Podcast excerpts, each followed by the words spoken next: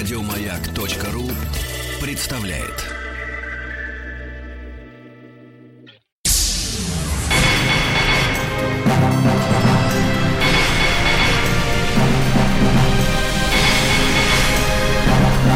Собрание слов с Андреем Максимовым.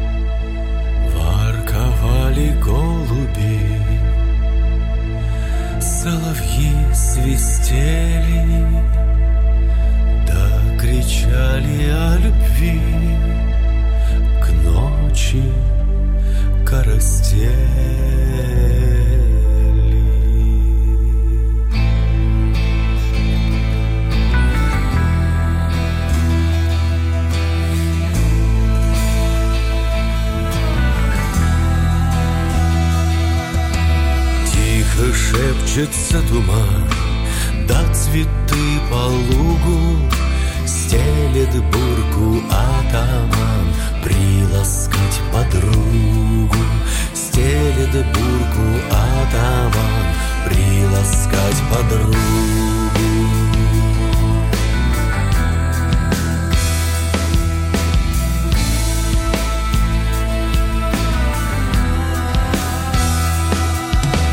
Ворковали голубки, гнездышко свивали. На границе казаки к ночи распевали На границе казаки, на границе казаки На границе казаки к ночи распевали. Ой да, ритари, ой да, ритари, ой да, ритари, ой да, ритари,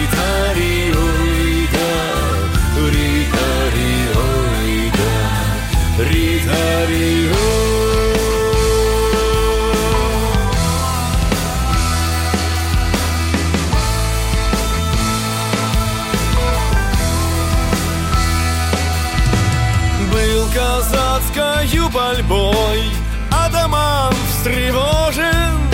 Степь судьба, ужель судьбой? Конь его стреножен. Краткие ночи летние До любви длиннее. Ласки те последние Долго будут с нею. Ласки те последние Ласки те последние Ласки те последние Долго будут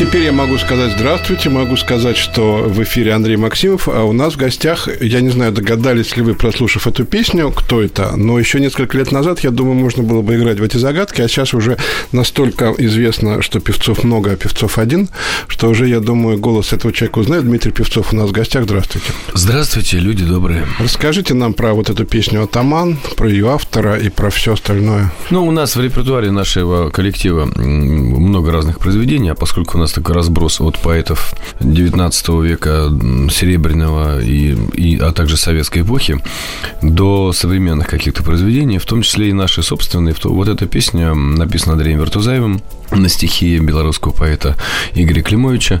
У нас есть такой блок некий русских, русских народных песен. Написанных Вертузаевым. Ну, частично им, частично э, авторами более такими известными или просто, которые считаются народными. Ну, вот в том числе и такие песни поем. Иногда это радует зрителя. Насколько я знаю, будет э, большое такое шоу, посвященное 50-летию э, вот этого человека фамилии Вертузаев в Театре киноактера. В нем будете участвовать. Да, это Андрей Вертузаев, он, собственно говоря, бессменный лидер группы «Картуш», с которой сейчас работаю плотно уже много лет. И вдохновитель, организатор, и фронтмен, и, собственно говоря, автор аранжировок, идей музыкальных. Э, вот свой юбилей он будет отмечать таким шоу, в котором соединено, это, можно сказать, такая смесь Рамштейна с, с цирком Дюсалей, поскольку там будет много круто. от такого рок-н-ролла это круто. и цирка, и очень много, как это говорят молодые, перформанса. Очень будет много света, там частично даже взяли пинклойдовский, то, что оторвать от них удалось. И вот самое удивительное, что да, я там буду участвовать, что там и, люби, и любители жесткого тяжелого рока получат удовольствие, и любители психоделической музыки, ну а также те, кто любит цирк, юмор, шутки, а также тех, кого потянул на философию в последнее время, все свой кусочек получат. 24-25 апреля это все произойдет в Театре да, киноактера. А те, кто туда не попадет, приходите 25 апреля на мой вечер до музыки. Там ничего такого не будет, там просто я буду говорить про воспитание, про психофилософию и так далее. 25 апреля в Доме музыки. Я о чем вас хотел спросить с самого начала. Когда-то давно я посмотрел спектакль «Укращение укротителей». И потом э, мы с вами встретились на следующий день, и я вам сказал, как вы... А, нет, или я вам там какой-то звонок, неважно. Ну, через какое-то время, да. Я сказал вам, нет, именно на следующий день, как здорово вы вчера играли. Угу. На что мне спросили, а что я вчера играл?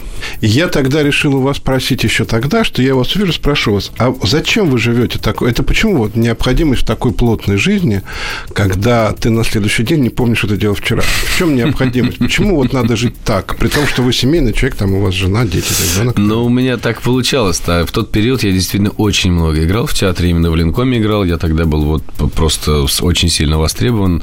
И до 20 спектаклей в месяц я только в Ленкоме играл, бывало, бывало такое. Сейчас уже не то, сейчас у меня, дай бог, там 5, но поскольку я кроме Ленкома я еще работаю в четырех местах, в четырех театрах. Зачем? Ну вот вы не производите, Зачем? мы поговорим потом про ваше увлечение Лазаревым и вообще про вот эти все вещи. Вы не производите вообще человека, который хочет бесконечно зарабатывать деньги. Тем более театр для этого не лучшее как бы Нет, нет, нет. Дело не в деньгах. Абсолютно. А почему? Я иногда забываю, собственно говоря, про деньги. Мне говорят, а вот тебе деньги. Я говорю, ух ты, как клево.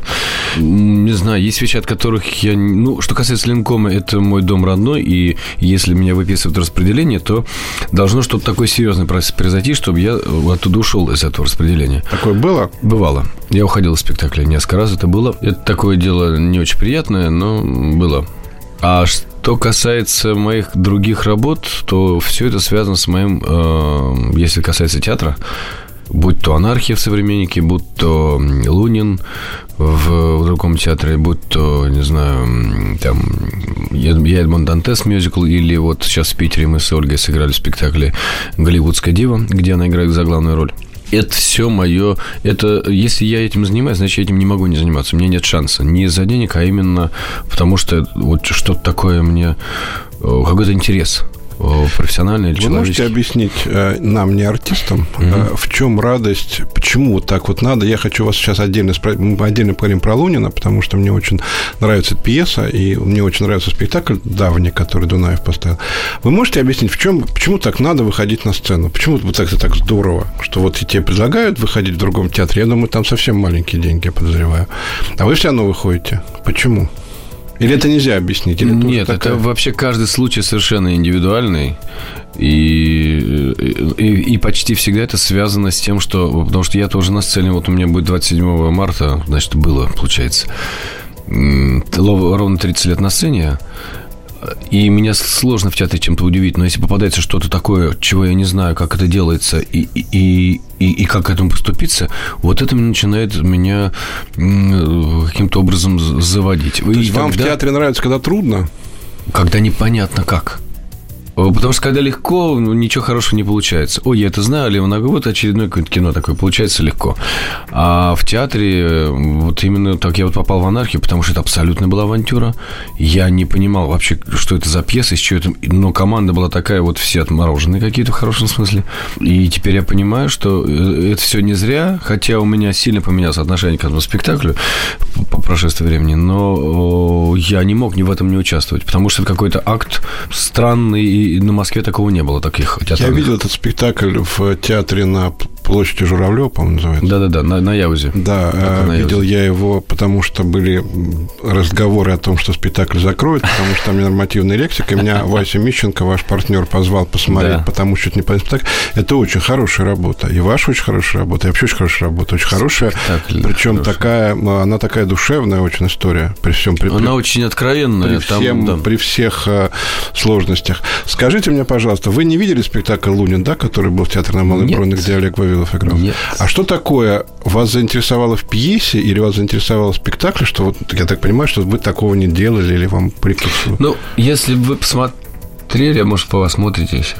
Там э, был вот тот самый случай, когда я не понимал, как это вообще можно играть? Что это такое? Это вот здесь сейчас 50-летний а- а- огромадной силы мужчина, который прошел все и все, и, а тут же он 20-летний, значит, кавалергард, и как это все, и, и, то есть мне было совершенно непонятно, и Саша Огарев, который со мной мы долго общались, я, у меня было полное ощущение, секундочку, я не понимаю, как, объясните, чего, вот поэтому я в полной неизвестность, и мне это любопытно, поскольку у меня были опыты, ну, не моноспектакли, а вот мы с Аллой Демидовой играли квартет, где на протяжении там полутора часов мы вдвоем э, в абсолютно камерными за сценой, несколько шагов по сцене, держали зал и держали большие залы в том числе.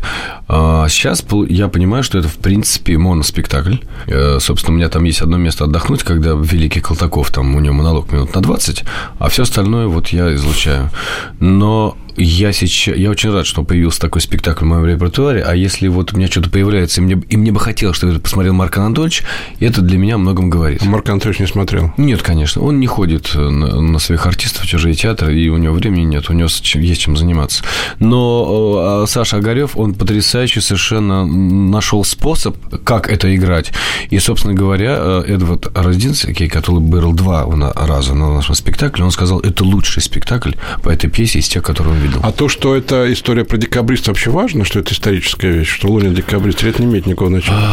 Это, ну, он взял этот, э, этого героя из этого времени. Там есть, э, ну, некая историческая необходимость вот в таком персонаже. Он абсолютно романтический, и для меня сам этот персонаж утопически романтический, вот так вот.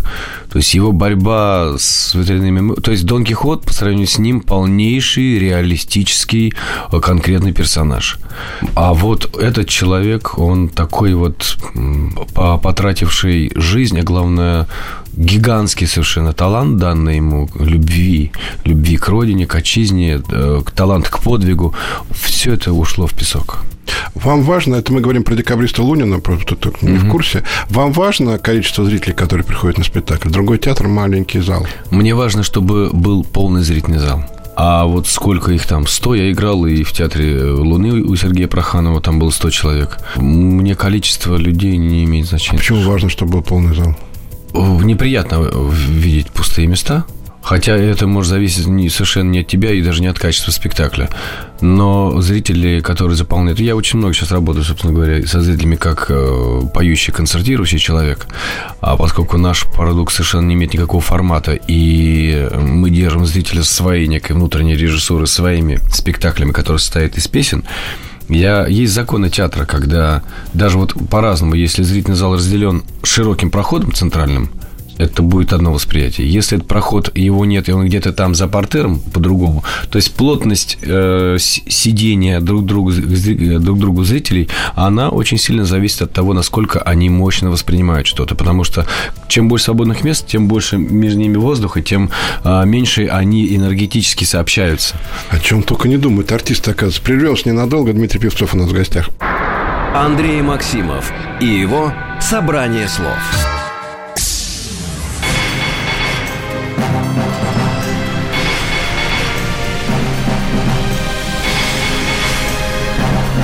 Собрание слов с Андреем Максимовым. В студии «Маяка» Андрей Максимов. Мы разговариваем с Дмитрием Певцовым. Последний вопрос по этому поводу, и потом про другое буду вас спрашивать. Вам совсем не, надо- не надоедает быть артистом? Надоедает. Или и нет? очень сильно. Вот мы сыг- сыграли недавно 600 Фигаро. Спектакль 22 года. Очень хороший. Спектакль очень хороший. Я видел спектакль Спектакль- дважды, очень хороший. Спектакль хороший, да. Очень но мы живой. живые люди, нас никто не предупредил, что это так затянется. А, а организм, мы же пользуемся своими, со своей психофизикой. Вам надо, вот совершенно, я, ну, я, правда, видел, может быть, там 500 какой-нибудь, но наверное. не было ощущения, что вам скучно. Но мы же профессионалы.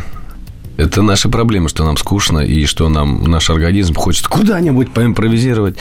Нет, ну мы должны выходить на сцену, раз зритель идет и смотрит, значит, э, мы должны. Что делать? А вы не можете подойти к Марку Анатольевичу и сказать, Марк Анатольевич, мне нужен второй состав? Нет, я не хочу этого делать. Почему?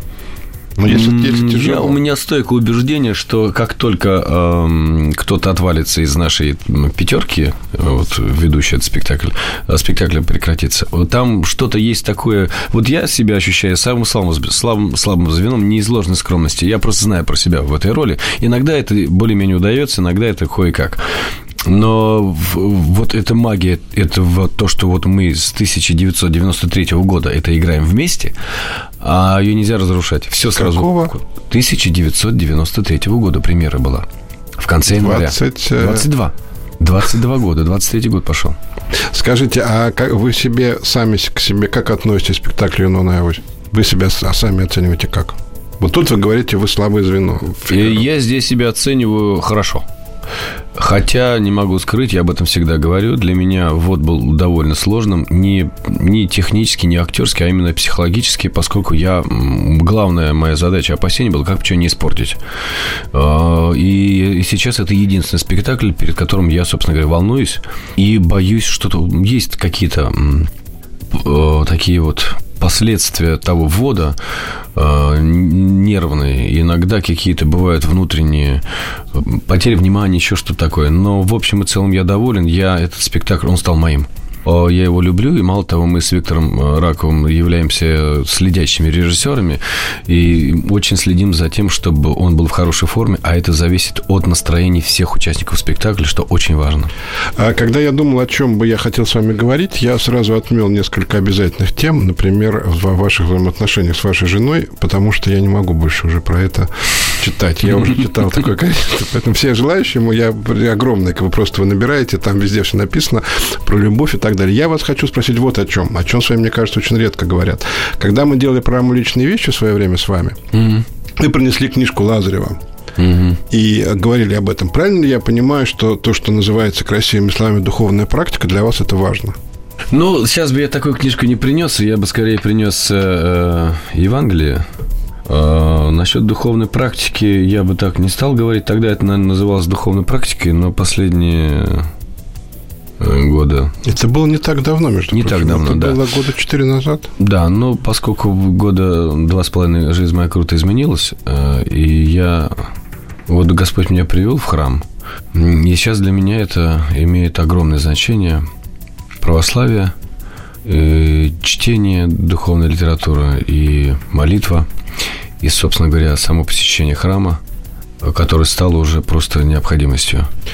Понятно, что я не буду обсуждать вашу трагедию, это понятно. А Я хочу вас спросить, в принципе, вам кажется, что а, почему вам так, почему так происходит, что люди очень часто идут в храм, именно пережив там смерть ребенка, жены, еще кого-то? Почему именно трагедия ведет человека к вере, а не радость?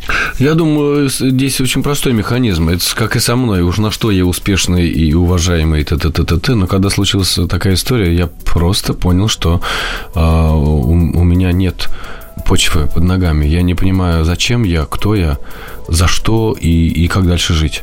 Какая-то моя уверенность в том, что я иду правильно и, собственно говоря, я хороший человек – вот эта вот уверенность моя и самоуверенность, она была сильно поколеблена и, собственно говоря, и подтвердилась, когда я начал, когда я первый раз причастился и исповедовался, потому что когда ты первый раз, первый раз встречаешься с истинной верой, а, как-то ты прежде всего встречаешься с самим собой и с тем, э, кем ты был раньше, собственно говоря, когда есть пример э, перед тобой, ну, другой жизни, которая прошла 2000 лет назад, чуть поменьше.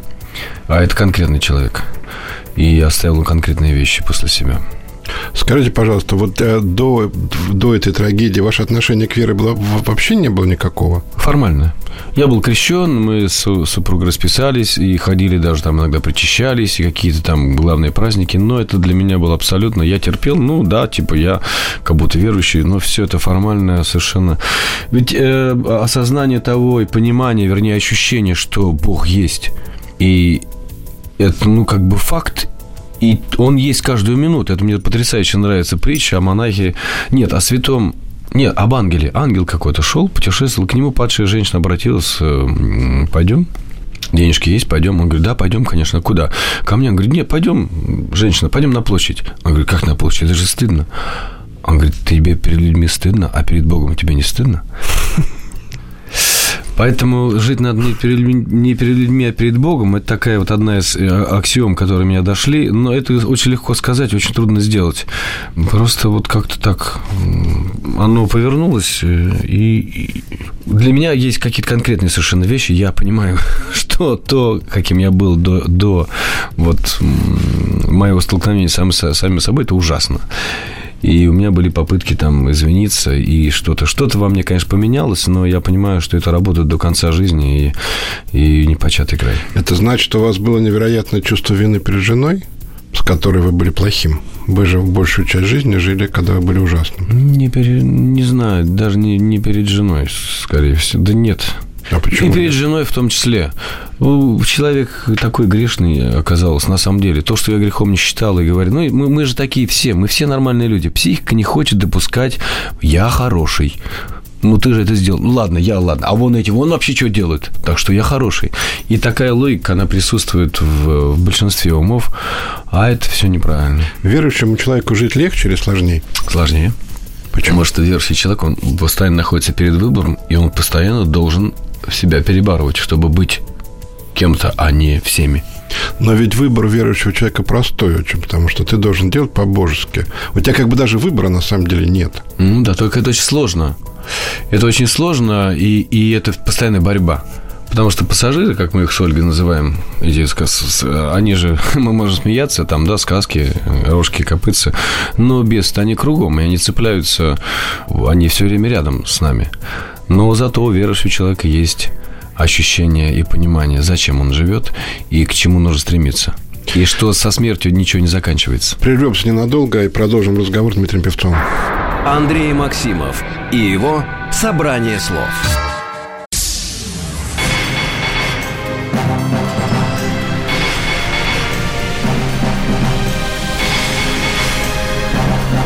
«Собрание слов» с Андреем Максимовым. Андрей Максимов в студии «Маяка», Дмитрий Певцов сидит напротив. А, Мы очень редко, вообще люди, зрители, они очень редко думают о том, что артист работает собой. У него нет ничего больше, у него есть только он и все. Дальше приходит режиссер, что-то ему помогает, все равно артист работает собой. Когда происходит такое крутое изменение мировоззрения, это как- это отражается на ролях? Или никак не отражается? На ролях, может быть, не отражается, отража- отражается прежде всего на, э, э, на том, как я, на моем отношении к тому, что я делаю. Э, И вот, допустим, у меня в «Анархии» очень сильно поменялось э, мое отношение к этому спектаклю, к себе в этом спектакле, и там и поменялось многое. А есть вещи, которые... Потому что, хотя там я с одним монахом говорил, он говорит, ты чем занимаешься вообще? Ты выходишь и за деньги обманываешь людей. Ты своими страстями бравируешь, выходишь на сцену, у тебя фонари светят, и ты вот обнажаешься. Это же грех. С одной стороны, он прав, с другой стороны, э, когда церкви закрывались, разрушались, взрывались, для многих именно театр, литература, искусство были вот этим а, источником духовным, который в виде церкви храма веры был закрыт или почти закрыт. Скажите мне, уничтожен. пожалуйста, тогда, раз уж пошел такой разговор. Я, когда последний раз ходил на «Женитьбу Фигаро», я пошел на «Женитьбу Фигаро», потому что у меня была ужасно плохая жизнь. Мне было ужасно плохо. Я позвонил Марку Анатольевичу, сказал, Марк Анатольевич, можно я попрошу на «Женитьбу Фигаро»? Он меня позвал. И я после этого спектакля не могу сказать, что моя жизнь улучшилась, но у меня совершенно... Ну, что в этом плохого-то? Какой же в этом грех? Вы взяли... Я говорю про себя, но Да, если да, наверняка да, да. огромное количество людей, которых вы, ну, например, этим спектаклем так. Нет, а я, я же говорю, я выражаю, я, я пересказал то, что мне сказал монах. В этом часть правды есть. Вот Мы, наша никакой. профессия связана со страстями. Страсти – это страдания. Но, но, великие произведения, по которым ставятся спектакли, будь то драматургия или проза, или стихи, они все равно, они все равно человека ведут к чему-то светлому, э, к чему-то, в чем заключена любовь, а любовь есть Бог. Так что А вы видите какую-то свою миссию актерскую, или вы так на себя не рассматриваете? я бы не стал так вот. Почему? миссия. Вы же, вы же взрослый человек уже, так скажем, мягко. Взрослый Да. человек. Вы положили жизнь на определенное дело. Вы делаете его хорошо. Вы не думаете, зачем вы его делаете? Я прежде всего его делаю, потому что я должен отдавать долг. Кому? Потому что Го- Господь и пап с мамой мне дали талант. Не мне судить величину, глубину и объемы, но мне дано, а с кого кому дано, с того и спросится. Я понимаю, что репертуарный театр – это мое призвание. И, и если уж мне дали вот это вот, ну, это Божий дар. Ну, вот какой бы он ни был, он Божий дар. Я должен возвращать его, люд- ну, как бы передавать его. Это не то, что я взял, вот я гениальный, я буду с этим жить. Ну, у меня профессия такая, я должен это все передавать. А что касается Миссии. Миссии, я бы не стал. Миссии, вот э, все-таки актерская профессия, она такая зависимая, и очень часто я э, там могу играть что-то, что ну, вообще никакой миссии. То есть я являюсь неким составной частью некого произведения, режиссерского замысла, да да да да да да И, допустим, моя роль может совершенно никакой миссии не, не нести и быть какой-то плохой, отрицательной. Я вообще к, к театру отношусь в этом смысле спокойно и прекрасно понимаю, что да, там есть него на ось. Там, это вот какое-то чудо, которое происходит там раз в 200 лет или в 300. И спектакль живой, и люди сейчас встают, плачут, рыдают, счастливы. Но для меня, допустим, вот то, что я занимаюсь музыкой, это не просто песенки, я выхожу и пою. Это, следующий вопрос. А это Вот следующий, был вопрос. Вот это Я та, не миссионер, я вот это та история, артист. вот это та история с музыкой. У вас замечательный ансамбль «Картуш», замечательно. Все равно вы выходите один. Да. Я так прекрасно ну, понимаю, зная вас немножко, что вы выбираете те песни, которые вам нравятся, вам вряд ли кто, Конечно. кто диктует. И это уже совсем другая история. Да. А тут тоже никакой миссии нет? Я не думаю о миссии здесь. Вот как-то так я начал э, петь, чтобы научиться петь, а сейчас я понимаю, что для меня это не то чтобы отдушина, но это ам, минуты, часы, когда я могу быть на сцене сам собой, без игры, без это роли. вам-то хорошо. А теперь Мне хорошо. давайте посмотрим из зала. А Да. зачем это вам кажется, это все должны слушать люди? Потому что я не выхожу и не рассказываю, э, а вот я Дима Певцов, родился тогда-то. Я выхожу с песнями Высоцкого, Вертинского, Пахмутовой, Тривердиева, Дениса Дав- Давыдова, Игоря Северянина, а, со стихами Арсения Тарковского. Я делюсь со зрителями тем, ш- к чему личное мое отношение, абсолютно трепетное, уважительное, любовное, а, тот же Высоцкий. И каждую песню мы стараемся делать как маленький спектакль, как маленькую историю, которая абсолютно пропущена, я не буду сейчас лукавить, через мое сердце, через мою душу, через мою кровь. И мне важно этим поделиться с людьми и открыть вот что в этой песне вот об этом рассказывается. Важно ли вам количество людей в данном случае? В Да. зале? Важно, но не количество э, людей в зале, а в смысле не, не- мне важно наполняемость зала. Аншлаг вам важен все равно. Да, мне э, лучше, чтобы это, это в принципе лучше для любого зрелища, чтобы э, зрительный зал был пол. Скажите, пожалуйста, герой фильма по прозвищу «Зверь» имеет к вам какое-то отношение сегодня? Это вообще вот тот человек, не, не певцов играющий этого человека, вот тот человек, которого вы играли, он насколько похож на вас сейчас?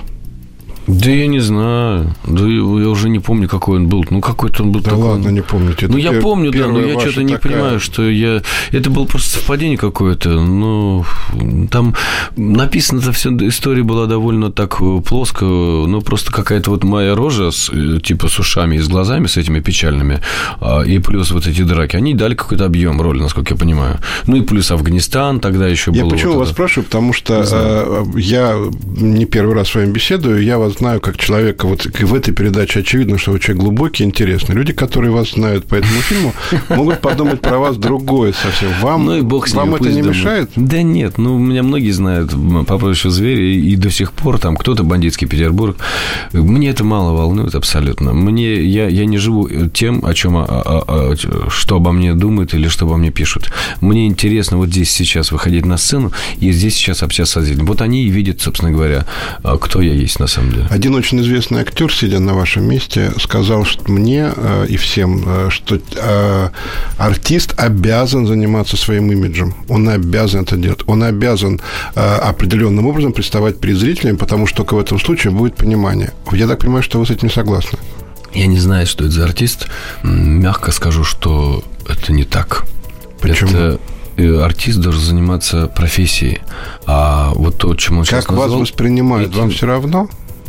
Дело в том, что мне, меня воспринимают на сцене, либо на экране.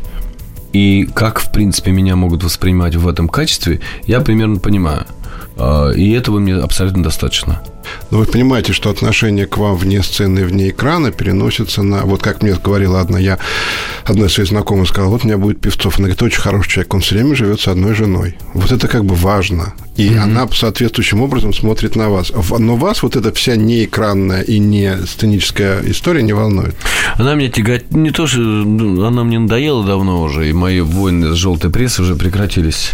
А, нет, я как-то мне, меня как-то м, как-то доставал, доставал какой-то журналист, и, и он очень неталантливый бывает, извините, такие люди. А я, мне приходилось общаться, он говорит, скажите, что самое сложное в вашей профессии? Я говорю, общаться с бездарными журналистами. Мне это давно уже не нужно. Я, как я гордо говорил, мне интересует мнение зрителей. Нет, мне не то, что не интересует. Мне интересно встречаться с ними один на один. Вот в рамках э, спектакля ли музыкального, но что обо мне там написать может все что угодно, бумага все стерпит. Что вам б- более всего интересно в жизни, помимо работы? Что-то есть, что вас- вам еще интересно? Именно, я говорю именно слово «интересно». Или работа и есть самое главное в жизни, а все остальное подготовка к ней. Нет, я бы не сказал, что главное. Все-таки семья очень э, главнее, хотя у меня такое ощущение, что так, вот сейчас я вдруг подумал об этом, что я настолько много все время работал, что я не научился еще быть э, правильным мужем и правильным отцом. У меня мало опыта. Хотя жизнь совместная долгая, но я вдруг понимаю, что мне не... Я, это вот как с, с- с- профессией. Долго... У меня я уже 30 лет на сцене, а сейчас начинаю понимать, я всего лишь 30 лет на сцене. Что-то начало получаться. Вот так вот. То же самое в семейной жизни, поскольку это вещь совершенно не... Это как любое искусство, э, можно вечно совершенствоваться и также развиваться, будучи отцом, развиваясь параллельно своим ребенком, и также, будучи мужем, эм, здесь работать и работать над собой. Но еще мне... Подождите я секунду, подождите. Э, А. Я даже сейчас не про вашу семью. Вот есть жена, и ты приходишь э, к жене для того, чтобы, э, ну, как бы у тебя есть жизнь, и ты приходишь отдыхать, что-то такое. А вы приходите в семью работать и совершенствоваться? Ну, любовь – это работа, это не я придумал. Вот это я никогда не понимал. 95% работы, и я, я, я Любовь очень... – это работа? Конечно. Я бы не хотел быть артистом, э, который приходит и говорит, так, я сегодня потратился, все домашние встали на подоконник, значит, хочу это, это, ты уйди, ты приди, сними с меня, это... Э, Это артист. Я не люблю, простите, ребята, если кто меня слышит, я не люблю артистов. Среди артистов очень мало мужчин. Мне хочется э, оставаться мужчиной, человеком, отцом, мужем. А артисты это уже, ну, артистов много. Ну, вы же сейчас обижаете огромное количество э, кумиров. Я нет, я не, я просто кого я обижаю? Это мое не личное мнение. Я вот артистов не люблю. Вот за это и не люблю. Вот как их Наталья Анатольевна Крымова не любила за это все, за склоки, за вот это вот за кулисье. А как вам тогда живется в театре? Вы Ну, живете... я-то, я-то к этому никакого отношения не имею и не слышу. Вообще в мужском коллективе в этом гораздо проще. Тем более в Ренкоме, который, в принципе, здоровый театр, там все понятно, там все расставлено. Ты на этой полке, ты на этой, ты на этой. Так, ты внизу стоишь, а ты вот здесь. Там все понятно, и как бы никак, ничего такого нет. И я как-то... Ну, я не знаю, я... Вы живете среди людей, которых вы не любите. Нет, я их, я люблю людей. Нет, артистов вы Артистов не не люблю. любите. То есть вы живете среди артистов, которых вы не любите. Ну, я, мне не нравится вот это качество, вот это женское качество в нашей профессии, которое проявляется, ну, наверное, многих. Но я же с ними общаюсь, они же, я сам не без, не без недостатков, поэтому я не, ах, ты артист, я тебя ненавижу. Все мы люди от Бога, в каждом есть искра Божия, поэтому не то, что я сейчас не люблю их и ни с кем не общаюсь. Ну, я А ваши просто- друзья кто по профессии? Они разные. Но есть и из актерской братья. Ну, вот один из немногих мужчин в этой профессии – это Алексей Серебряков, а, Се- Сергей Векслер.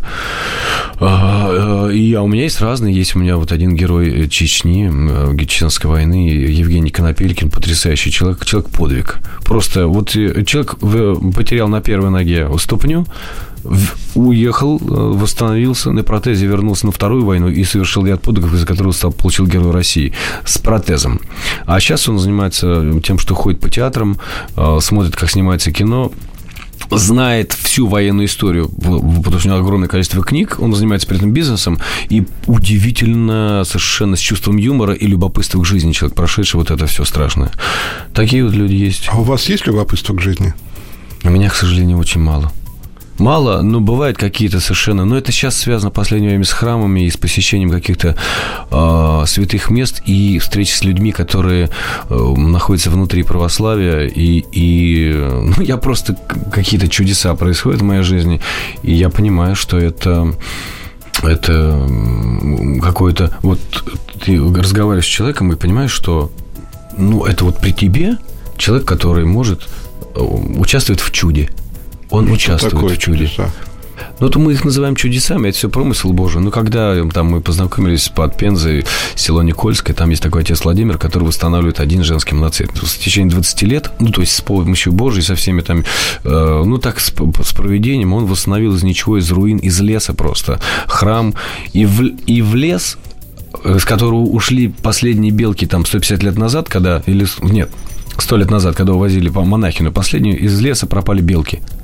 Они бежали вслед за этой монахиней и кричали. Они вернулись в этот лес. Дмитрий Певцов у нас в студии. Мы продолжим через небольшой перерыв. Андрей Максимов и его «Собрание слов».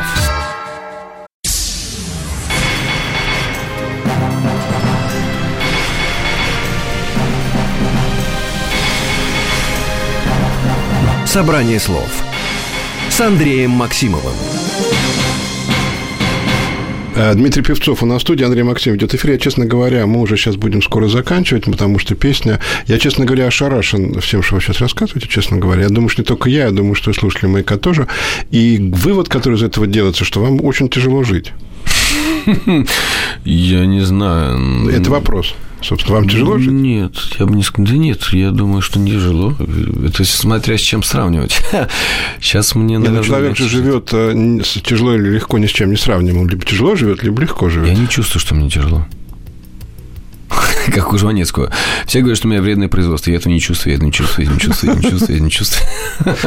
Я не знаю. А тяжело. силы что-то, кроме веры. Знаете, мы сейчас с Ольгой э, ведем курс актерский.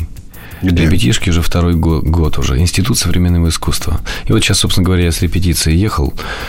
а, Я начал ощущать радость совершенно другую. Не от того, что у меня что-то получается. И я что-то там добиваюсь, я что-то сыграл, и вот мне показали или премию дали. А от того, что у этих детей а, они вдруг взрываются какими-то своими успехами, и Дети – это студенты. студенты, мы их называем детьми. Ну, то есть им там 18-19 Ну, от 18 до 27 у нас такие ребятишки. И это потрясающее совершенно чувство. А м, вдруг вот такого рода радости я не испытывал, и она сродни какой-то радости, которую испытываешь в храме. Потому что это не касается твоего удовольствия личного, а это касается того, что кто-то раз и взлетел с твоей, ну, как бы не с твоей руки, а вот с Почему вы твоих тогда рук. не занимаетесь режиссурой? Я не знаю, вот сейчас потихонечку приходится заниматься, и Нет, ну, это это с казалось детьми, любопытно. а, с детьми, а вот ну, с профессиональными артистами. Нету, очевидно, ну, нету такого какого-то желания заниматься режиссурой. Хотя Почему? я пописывал что-то там, и что-то придумывал, какие-то сценарии. Но э, режиссура это какая-то другая профессия немножко. Но вот с ребятами мне интересно пробовать, и сидим, разбираем. Я понимаю, что я что-то такое знаю, чего они не знают, мне интересно ним под- поделиться. Мне кажется, что вам вообще не очень интересно все то, что связано непосредственно с вами. Мгм. Не очень А интересно. что же вами движет тогда? Ну, не знаю, что мне... Я не то, чтобы... Ну, моя личная судьба меня не сильно действительно как-то беспокоит и тревожит. А мне вот как-то... э, Не знаю, как-то так глупо звучит. То есть а желание там а, поддерживать свою популярность так вообще не отсутствует, Смысл? А зачем мне это? чтобы деньги зарабатывать. Ну, Господи, Господь бы сказал, будет день, будет пища. Пусть следующий день о себе заботится. Надо жить как птица небесная, и все будет хорошо. Не Ну, надо так, а так поэтому- поэтому эти париться. слова говорит народный артист России. Говорит, артист, надо жить как птица небесная. Это возможно? Да. Дмитрий Певцов сегодня был на маяке. Я не хочу подводить никаких итогов э, и выводов, кроме одного. Я всегда, у меня всегда было ощущение, что если человек чего-то добивается в профессии, это никогда не происходит случайно. Вот не, не происходит это случайно. Это происходит потому, что человек этого достоин. Я вам чрезвычайно благодарен за откровенность. Дима, спасибо вам большое, правда. Это какой-то был для меня удивительный разговор. Мы заканчиваем песней. Песня называется «Молитва». Ничего про эту песню тоже говорить не буду. С вами был Андрей Максимов. Я прощаюсь с вами. Всего доброго. До свидания. Храни Господь вас, люди добрые.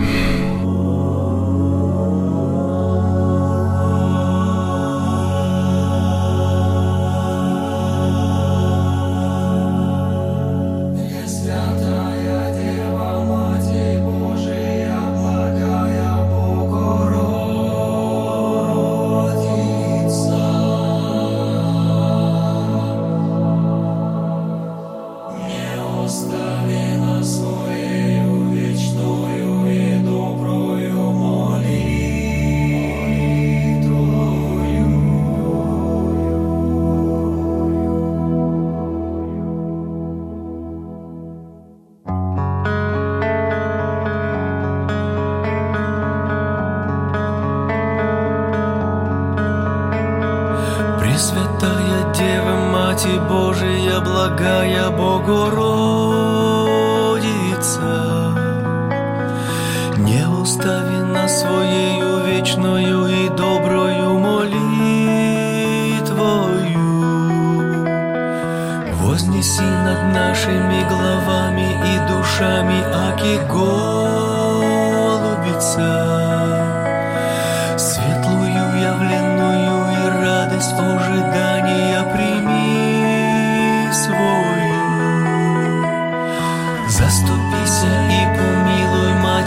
Христа Бога умоляющая, телом и душою показавшая нам людям благочестие.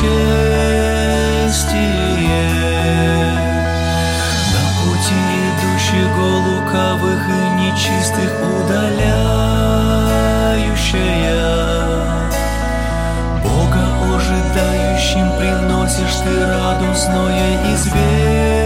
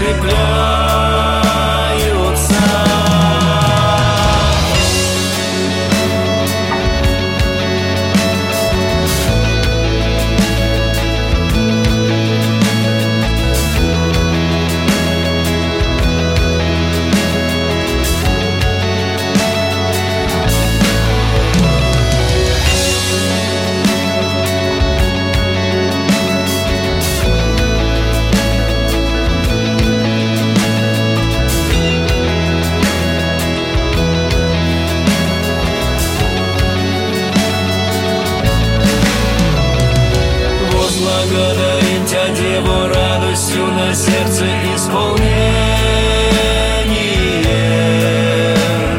В покаянии зовем тебя ты душевной скорби победительница. Вседержавная царица всяким челом.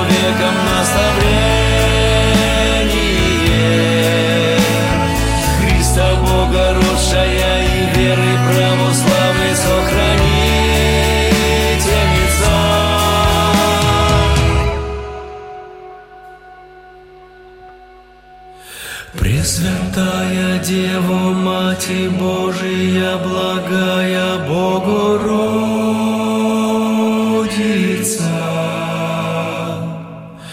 не остави нас своею вечною и доброю молитвою.